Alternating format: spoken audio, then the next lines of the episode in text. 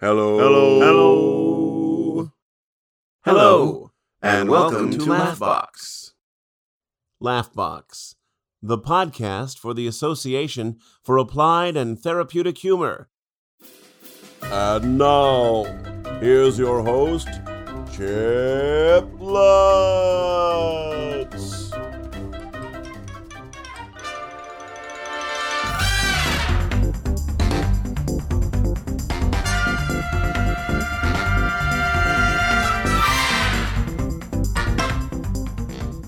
Well, here we are, ready for season three of Laughbox. New intro, new outro, great lineup of guests coming your way. First, a big shout out to my big brother Pete, who did the intro and outro. Has his own podcast called the Narada Audio Drama Company. Is that writes plays, performs it with his friends. Check it out on iTunes yeah, it's pretty awesome.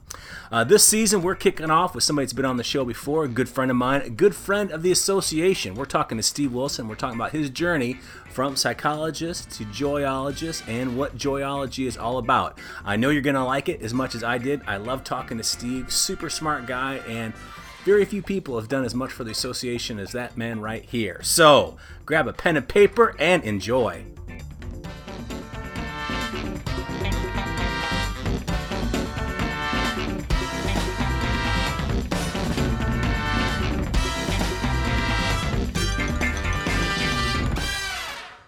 Well, hello, friends, and welcome to Laughbox, the official podcast of the Association for Applied and Therapeutic Humor. And today, I'm so excited because I get to talk to a really good friend of mine. Uh, somebody's been a mentor to me. I consider him my laugh daddy. I get to talk to Mr. Steve Wilson, founder of the World Laughter Tour and speaker extraordinaire. So, welcome, Steve, to the podcast. Big cheers to you, buddy. All right, Chip. Great to be here. This is uh, so much fun all the time. Happy to be Absolutely. You bet. Now, we've spent a lot of time talking, but for listeners who might not know this mysterious man, Steve Wilson, if you could give them the uh, 411 on who you are, that would be awesome. Uh, yeah, I'm. Uh, I don't know. I generally introduce myself. I'm a psychologist by training, and uh, have been an entertainer by inclination. And I would say um, I had my first uh, tap dance recital when I was four years old. Uh, I've been an actor, a yo-yo champion, a folk singer, um, a magician. Uh, I, I, I, you know, I like to tell jokes. Uh, This has been a thread through my whole life. Uh, I have had the good fortune of finding out about uh, the power of humor and laughter uh, years ago. Uh, became seriously interested in it in uh, 1984. I was had the good fortune to meet and know many of what I call the early contemporary pioneers. Um, people like uh, uh, Bill Fry and Lee Berk and um, you know uh, John Morreall and C.W. Metcalf and Art Gliner and just uh, Annette Goodheart and Patty Wooten and uh, it was my good fortune to know those people personally and here I am, an evolving human being, believing in the power of humor and laughter and for peace and health and happiness. And I am a uh, married, uh, very, uh, uh, very married. Uh, we just had our anniversary. Uh, Pam and I have been married 13,032 days today. We count every day. That's our way of remembering we want to make every day count. Uh, we've got five kids, 11 grandchildren, and they're all boys except for six. that's awesome. Well, that's a that's a great intro, and I learned something new in that. I did not know that you used to you do little folk singing. See, I've learned something new about. I, you know. I, yeah, the the the re, folk song revival in the '60s. Uh, is I I got jumped right in on that. Took guitar lessons uh, and uh, led hootenannies and participated in hootenannies. Uh, there's a word you don't hear very often anymore, but uh, yeah, the history uh, the history uh, is is written in song. That's interesting. I did not know that. Well, I'm really excited about our topic today because, you know, for those of you uh, just joining us, I'm talking to Steve Wilson. We'll be talking about joyology, which I'm pretty excited about because uh, it's something that, you know, Steve's uh, been kind of uh, had in his life for a long time and is bringing it back out um, to the world, reintroducing people to uh, joyology. But before we get into that, I'm going to uh, just I want to ask you just a random question, just to you know get our conversation going. So, you're a yo-yo champion. What is the absolute hardest yo-yo trick? Well, I'm a yo-yo champion of the old school. Uh, the the kids today uh, are what I call new school, and they have uh, yo-yos that are engineered uh, for more dynamic and long-lasting and complicated tricks. Uh, I learned on a standard, what I would call a standard traditional yo-yo. Uh, yo-yo has been around for, they think, maybe 400 years. Uh, my one of the toughest, two hardest tricks that I, for me to do, one is called the Atom Smasher, uh, and uh, the other is called the Doggy Bite which is the most dangerous trick in the world for a man to do with a yo-yo. I anyway, I'll, I'll have to Google that. Yo-yo, you swing the yo-yo between your legs, and it, if you do it right, it it grabs onto the seat of your pants. Um, if you don't do it right, you I finished I finished the program in soprano. That's awesome. I've seen that one. I saw the I saw you do that one. So yes, I I, I, I remember that one. I have a witness. A witness, yes. well, I'm like I said, I'm really excited to talk about um, our topic today. So let's uh, we'll jump right in on that. So let's start with um, some of the uh, the uh, the backstory on you know joyology and you being a joyologist. How how did all that kind of come about? Uh, when uh, Pam and I, uh, shortly after we were married, 13,032 days ago, uh, we were visiting my family in Philadelphia. Uh, we both knew that we came from a tradition that believes. I'm going to try to stop this phone from ringing here. We came from a tradition that believes that um, no matter what happens in life, even if it's unpleasant, uh, even if it's a difficulty or a setback or adversity, uh, that if you look all around it, uh, you will uh, come to a, a, lesson that's going to be to your advantage.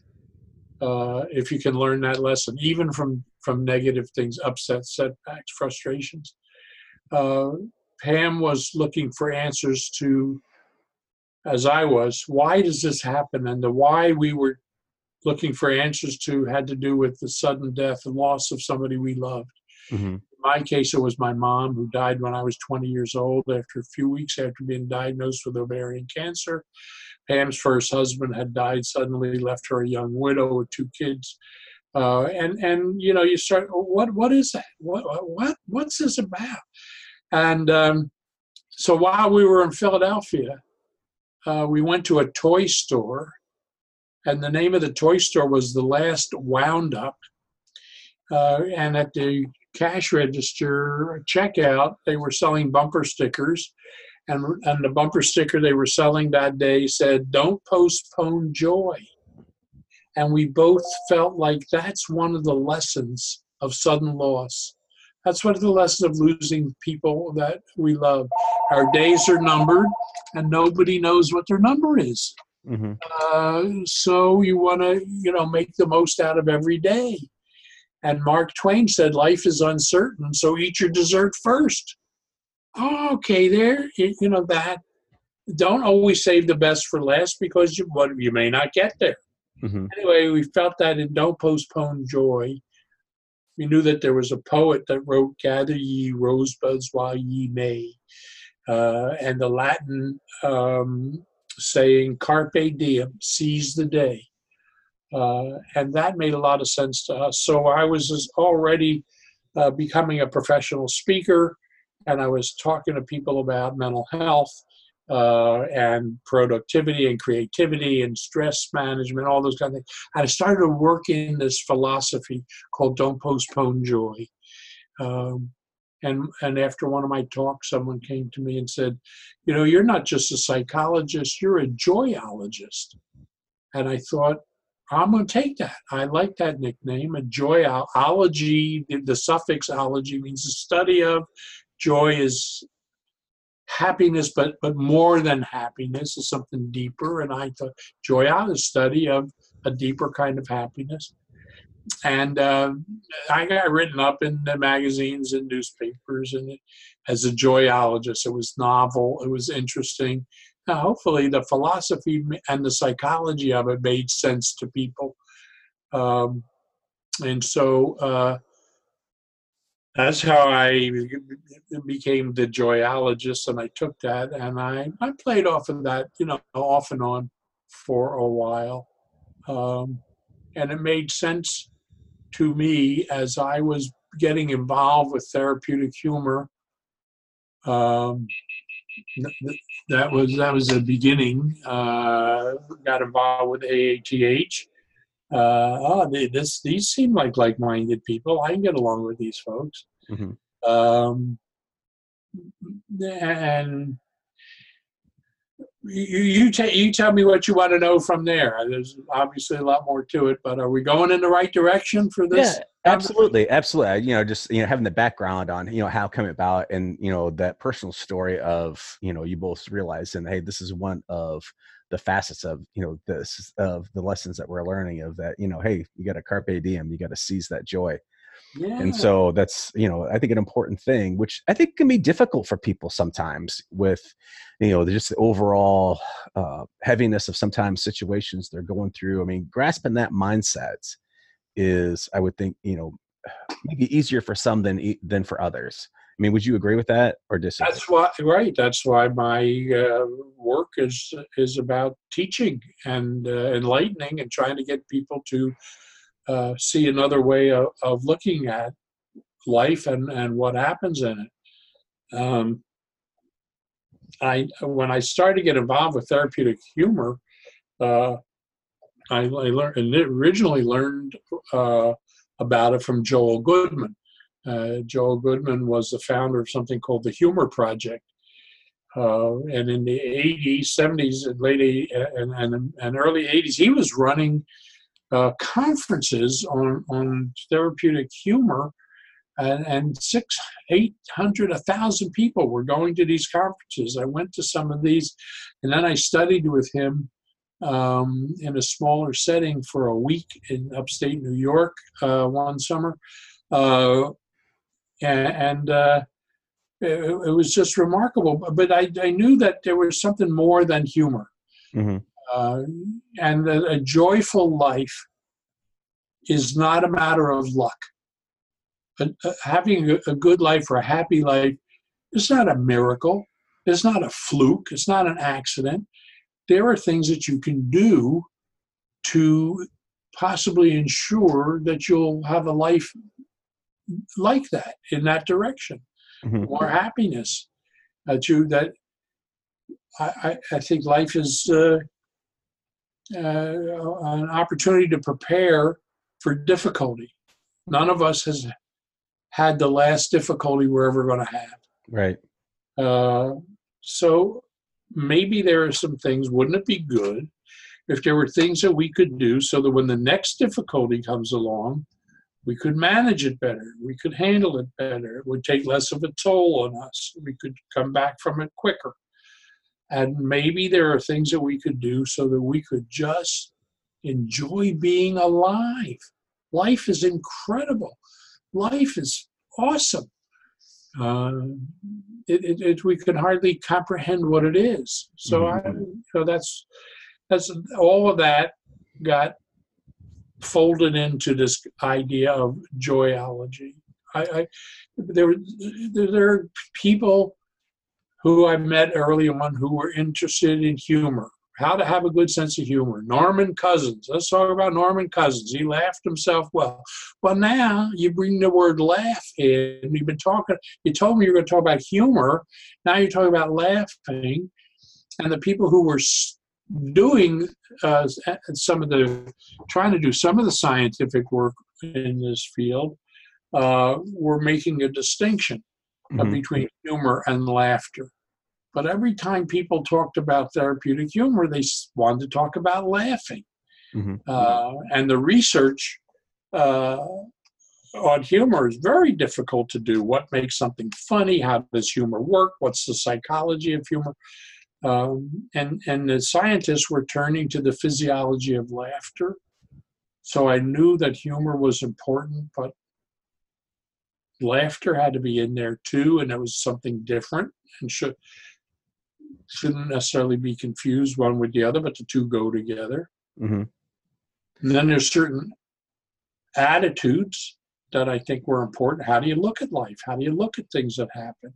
Can you cultivate attitudes that are more positive and contribute to resilience?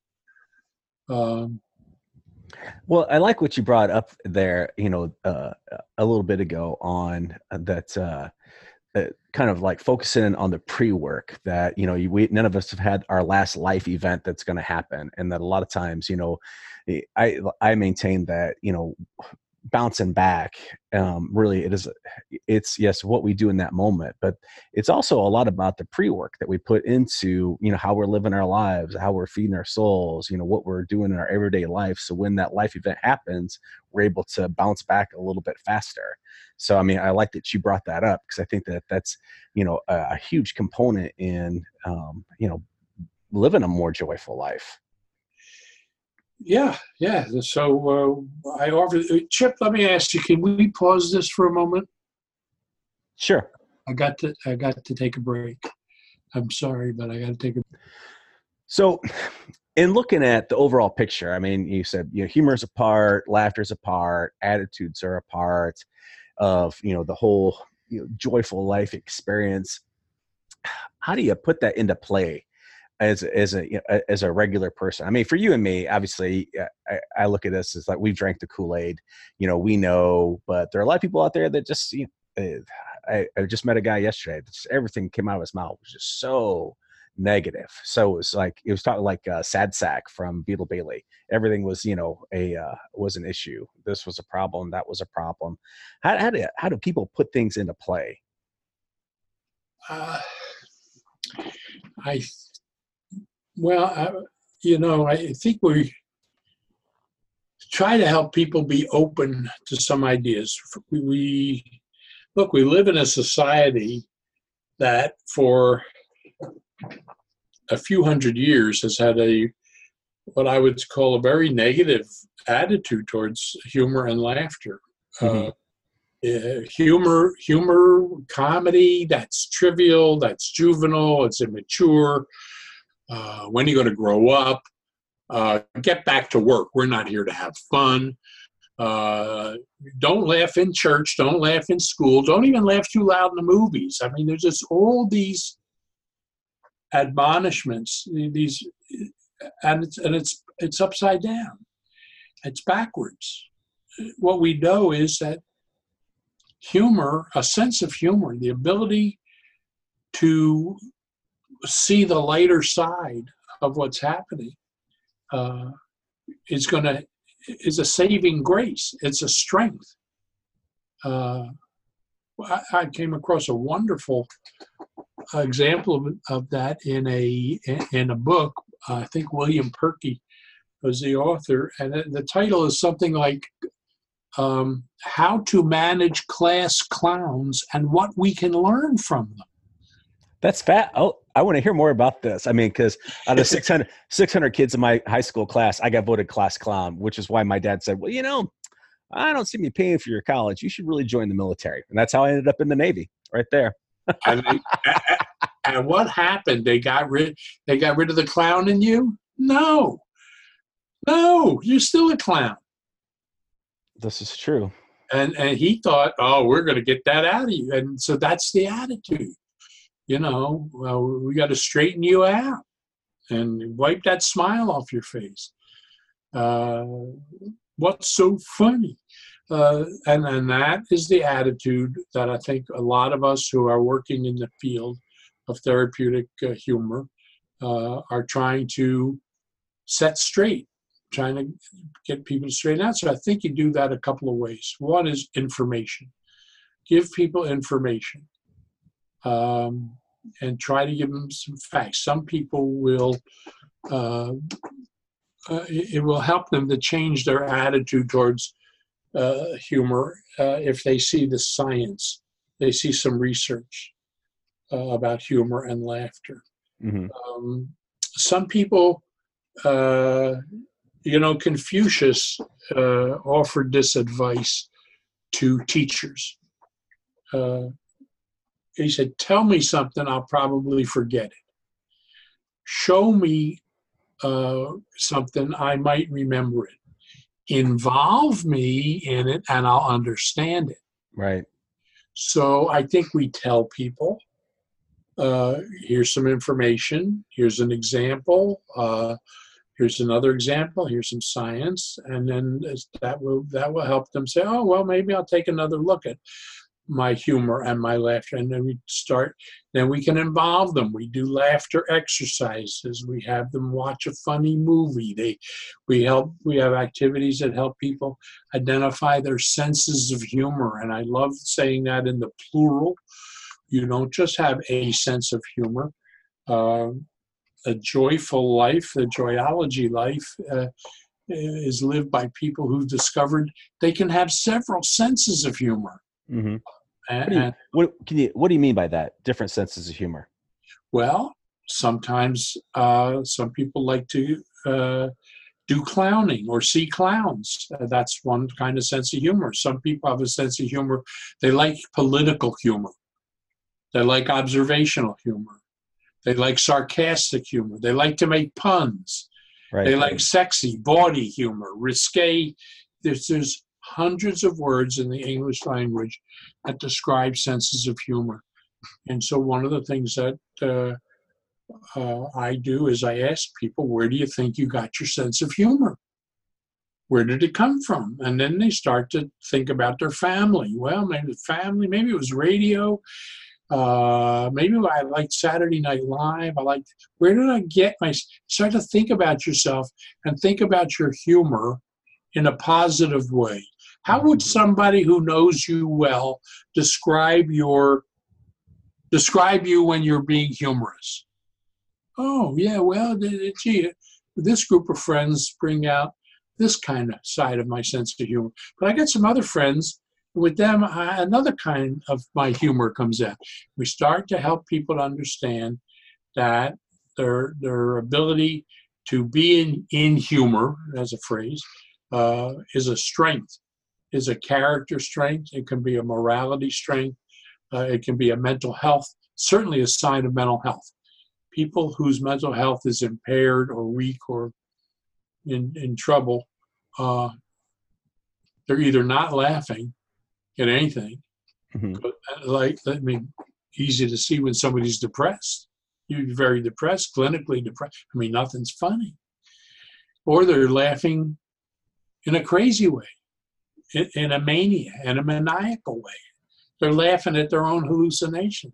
So um, we need to show people that uh, a healthy sense of humor and using humor in a healthy way is a kind of a skill and it's a strength.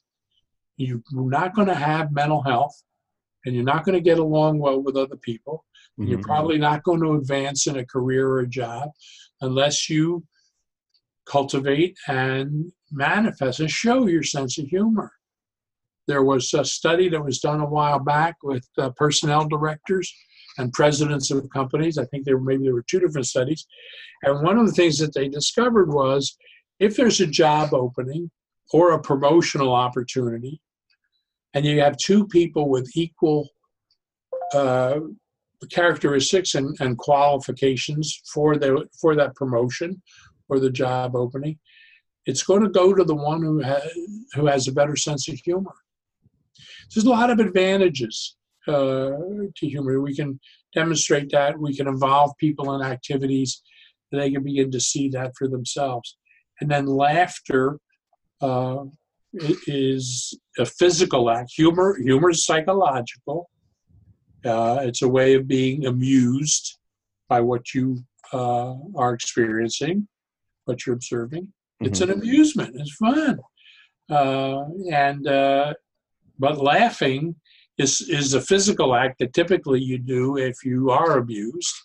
Uh, but we know that infants in the crib and the cradle, um, before they have language, before they have any verbal skills, they will giggle, they will laugh.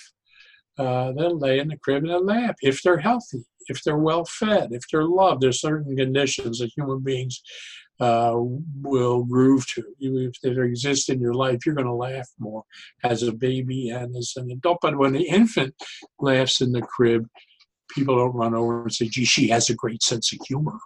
It has nothing to do with that. Something else is going on, and that leads us into the whole uh, thing that we're now is becoming more uh, to the front. Uh, the foreground is the the brain and how the brain works, the neuroscience, the neurochemistry of humor and laughter. Um, so humor is vital to a good life, to a joyful life, uh, to re- to resilience, to all the things that are good uh, in life. But it's not enough. Laughter is vital. If, if, somebody isn't laughing, they, there's going to be a problem. What's blocking them from laughing? When they're laughing, and, Dr. Fry, Bill Fry uh, Jr., psychiatrist, uh, said, let's use the term true mirthful laughter.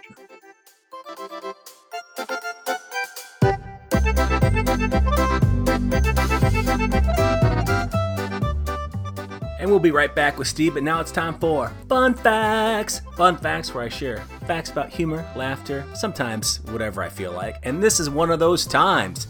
Here's today's fun fact Four times more people speak English as a foreign language than as a native one. Yes, it's true. It's the most widely spoken tongue in the world, with nearly 2 billion people learning it as a second language and only 350 million people speaking it natively. Yes, that's your fun fact. You know what else is a fact and not a foreign language? Laughter. Share it. If you can't share your laugh, share your smile. True mirthful laughter.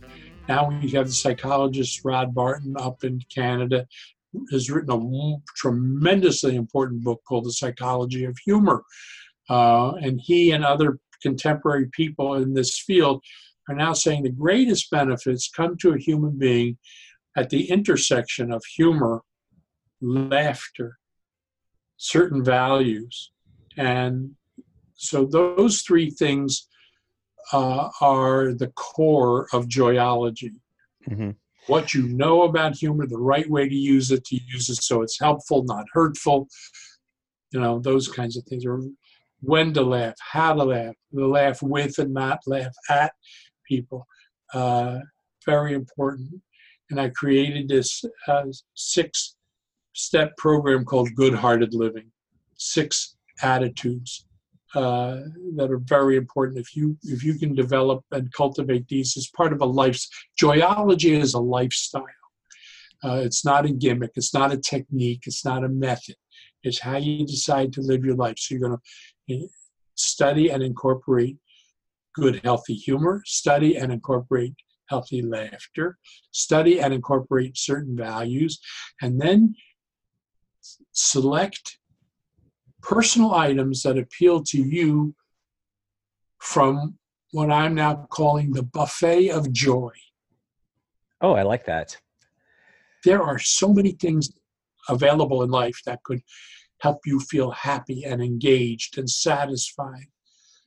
And for some people, it's going to be spinning on a bicycle. Some people, it's going to be playing music or dancing. For some people, it's going to be meditation and prayer. And uh, so uh, the buffet of joy is very important.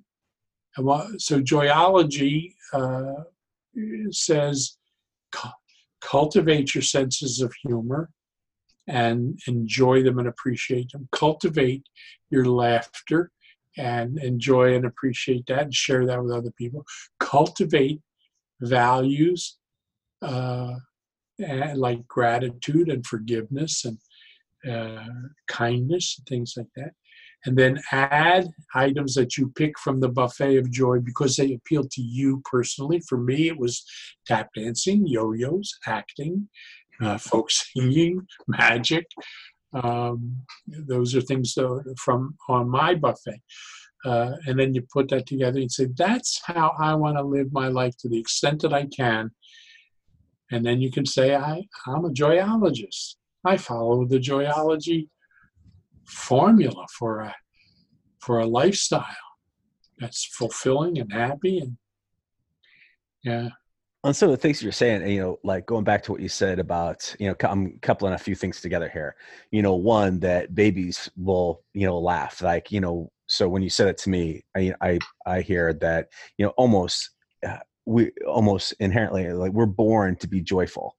Um, and then coupling that with what you're saying that within you know our society here at least within the united states you know we look at laughter humor as uh, frivolity and that you know even though we're born to be joyful you know some of that is kind of like taken away from us because of the way that um, we're socialized now you got to do this you got to do that you got to work you got to succeed all these different things and that's you know really you know to be successful we need to get back in touch with that uh, inherent you know will to be joyful that we're born with is what I heard you saying from all that. Um, that it's really not about the the the the boardroom and stuff. It's really about you know having that balance where we're uh, taking things from the uh, our joy buffet and putting them into play in our life, and that and will help us really lead a more successful life. I want to share a couple of ideas with you to piggyback on that. Um, I, I, as you were talking, I was thinking of Shawn Achor, I think it's ACHOR, Shawn Achor, a business consultant, a management consultant who has worked in, I think, best I heard, is about 40 different countries uh, to, to help improve workplace uh, creativity, productivity, teamwork, attitudes. Uh, you find he's got some good stuff on YouTube. Uh, and and he's and books and articles Shawn but he says he maintains and i like the way he presents this uh, people think if they're successful they'll be happy and he says that's upside down it's your happiness that will help you be successful and you have to study Shawn. listen listen to him take a few minutes find him on whatever youtube very interesting. It's not that success leads to happiness. It's that being happy helps you be successful. Fascinating. And I like that's turning this whole thing on its ear, uh, turning it, you know, uh, upside down. People, why do we say we're, you're born for joy? Well, a couple things. First of all, we know that people who are born blind and deaf laugh how do they laugh? Where does it come from? They've never seen it, they've never heard it, they're not learning it from another person, but laughter bubbles up inside of people for some reason. Now, when we look at that, one of the things the neuroscientists are telling us is we're kind of hardwired for joy. Our, our central nervous system, our neurons, our chemicals, there's certain connections in there that say under certain conditions you're going to be giggling you're mm-hmm. going to be content. You're going to be joyful, so to speak, or happy. Um, and and uh, uh, so I think we are, in, in a sense, we're, you know, and then the infant laugh in the crib. Uh, laughing, uh, not because they get a joke. And then adults, you see, we, I think that most grown-ups uh, even if they haven't studied this, even if they don't know the science of all this, they sort of they sort of know that this is a good thing because an adult gets around an infant and the infant giggles. The infant goes, and an adult sees that. The adult starts laughing, and the adult starts making faces and funny noises, and we want to get the baby to do it more. We have a sense that this is a good thing let's do this. Let's interact with this infant. Uh, right. And all of this to me is some of the evidence. We're born for joy. And then life gets in the way. The world happens and doesn't cooperate with us being continuously high and happy and all that. Um, you go from highs to lows. But when the lows happen, there are things we can do to get out of it. And Some of the people who recognize this uh, early on in what I would call contemporary, the contemporary world, were nurses. Nurses in hospitals treating patients and then observing how the patient's mood, attitude, humor, laughter changed as they were healing and Mhm. feeling better. And then they thought maybe even if they could have some of this uh, cheerfulness, so to speak, maybe that would contribute to heal. And then the nurses said, we're going to sort of organize around this. They formed a little group called the NFL that stood for Nurses for Laughter. And the medical profession did, and of course, that evolved into the Association for Applied and Therapeutic Humor over time. We became more interested in the science of it. But, you know, we know this is it. I think I'm an optimist. I think life is meant to be good and, um, but not always. It can't always be. But when it isn't, uh, maybe we can come back to the to the better part of it, to the more joyful part of it, Right. more quickly. Well, and I agree with, in essence, being responsible for your own self care, your own joy. That I mean, like 2013 was a horrible year for me, and so I decided, and I was in a funk. I don't, you know, and so I decided that each day I was just gonna find a joke that resonated with me, get in touch with my own sense of humor because it had to meet, you know, the joke had to um, meet certain parameters, and then I you know, posted a joke a day on Facebook for a year, and um, you know, it, and what was funny is that people would you know like it and say, oh, I, you know, I love your joke of the day, and they share it with other people, and oh, you're, you know, they would get so much joy, of it, which brought me joy, but um, they didn't realize that I was really just doing it for me. It was completely self-serving. It's a very important. It's a very important point, and it's part of what Patch Adams uh, is doing very recently uh, in, in attempting to make a contribution to the healing of PTSD among uh, service members. Um, and uh, he talks about if we can help people find their own sense of compassion and share it with other people. You shared humor with other people, and that would probably, you know, lighten their load for a couple minutes or whatever. Uh, but you said you did it for yourself, and and we're beginning to see that if we can help the the the service uh, members who uh, have PTSD symptoms to exercise their own compassion on behalf of other people, they get better. Everybody feels better. It may be a healing process. So, compassion runs through joyology. Everything about good hearted living, everything about healthy humor, healthy laughter, there is a thread of compassion. And it, you know, what you did was, I mean, it was, you're instinctive. You, you this is what happens to a class clown when they grow up. you grew up, and then you said, uh, and you had a sense, you had an instinct to share, find jokes that maybe tickled you, and share them with other people. And that was a very compassionate thing for you to do. Maybe you didn't dress it up with that in a fancy bow called compassion, but that's what you were doing, and you felt better. You felt better giving it away to other people. That is, that's why you're a joyologist. Well, how about that? I didn't even know it. That's right. And I'm trying to figure out now for 35 years or so, I've been the joyologist.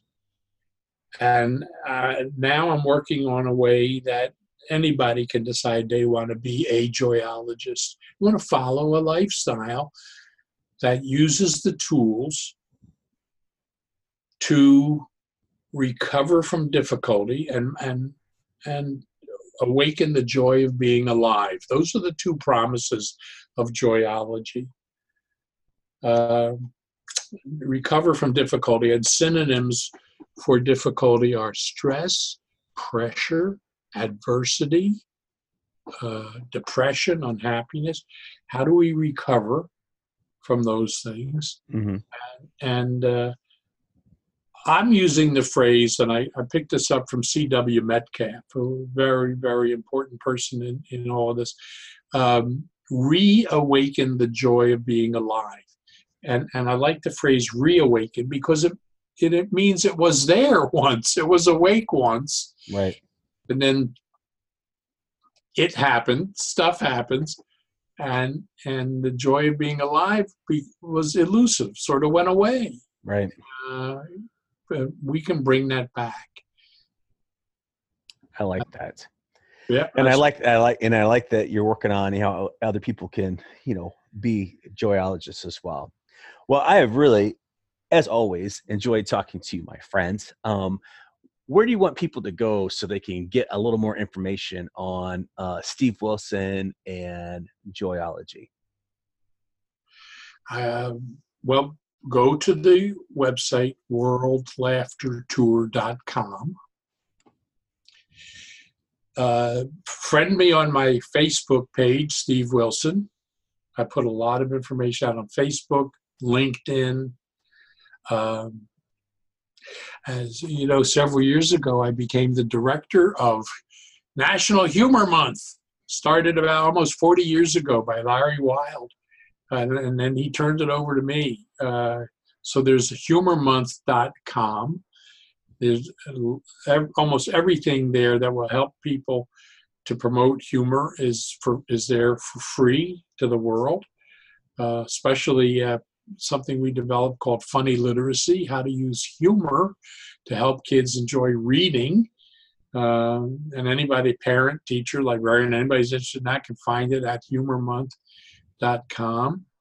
Um, there's so many people who are working to make the world better through these ideas, and we've identified them in our foundation, the Laughter Arts and Sciences Foundation. Uh, we call them starfish projects. Uh, I think you'd be fascinated. You want to know who's working on these things and what you can do to support people. Uh, go to laughterfoundation.org, nonprofit, 501c3, uh, and you'll find dozens of uh, people and their projects that we've identified we think are terrific. Uh, they deserve a spotlight, and we set up a way you can give them a few bucks, you can help them out, give them some support for their project. You know, it's going to take a village to get this job done, to get people to appreciate humor and laughter. And that's, it's going to take a rather large village. It's going to take a lot of villagers and they're not all going to think the same way. It's wonderful the variety of personalities and ideas and how this can be done. And we're uh, go and, and you'll meet the people who are doing it together and then come and become a certified laughter leader. Take the course, two days, how to create therapeutic laughter, and it's available for home study. You can do it at home. Come to a live workshop join the Association for Applied and Therapeutic Humor, join the International Society for Humor Studies. Lighten up, don't tighten up. Nice, very nice. Now, before we close, um, I know that uh, you've got to you've got to have a joke uh, for the day, so I just want to end with uh, a little bit of humor. So, what's uh, what do you have for a joke today? Knock knock. Who's who's there? HIPAA. Hit the who? I can't tell you. Now that's an in, that's an inside joke. But tell your doctor, tell the nurse, knock knock, who's there? HIPAA, HIPAA, who? I can't tell you. They love it. They will. Love, it's very funny to some people. it, is, it is funny. It is funny. It is funny. All right, my friend. Thank you so much for spending time with me today. Um, I got a lot from our conversation, and I know that the listeners will as well. You're incredible thanks for the opportunity. Keep doing it. Keep having. Wish you the energy and the health and every opportunity to succeed in all the things you aspire to because they're all good. And thank you for your service and thank you for the good work that you will continue to do. So happy to be your friend.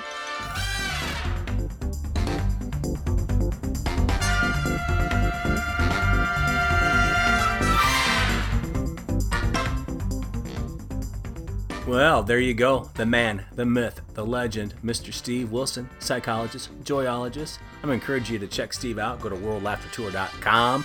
Connect with him. He has got archives. I say archives of great information that he loves to share with people. So reach out.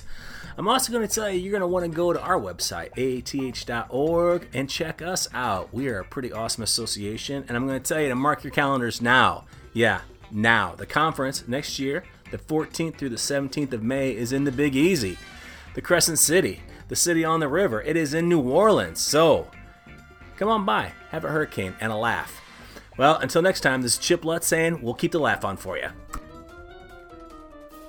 Thanks for listening to Laughbox. If you'd like to learn more about AATH, visit our website at www.aath.org or email the host at chip at unconventionalleader.com. And if you'd like to be particularly awesome, leave us a review on iTunes. And or tell your friends about how awesome the podcast is, unless you didn't think it was awesome. And then just keep it your little secret. Or tell them it was awesome and then laugh to yourself about how you're going to be wasting an hour of their time while you're out doing something productive like handing out heads of cabbage at a Miley Cyrus concert. Thanks again for listening, and may the farce be with you.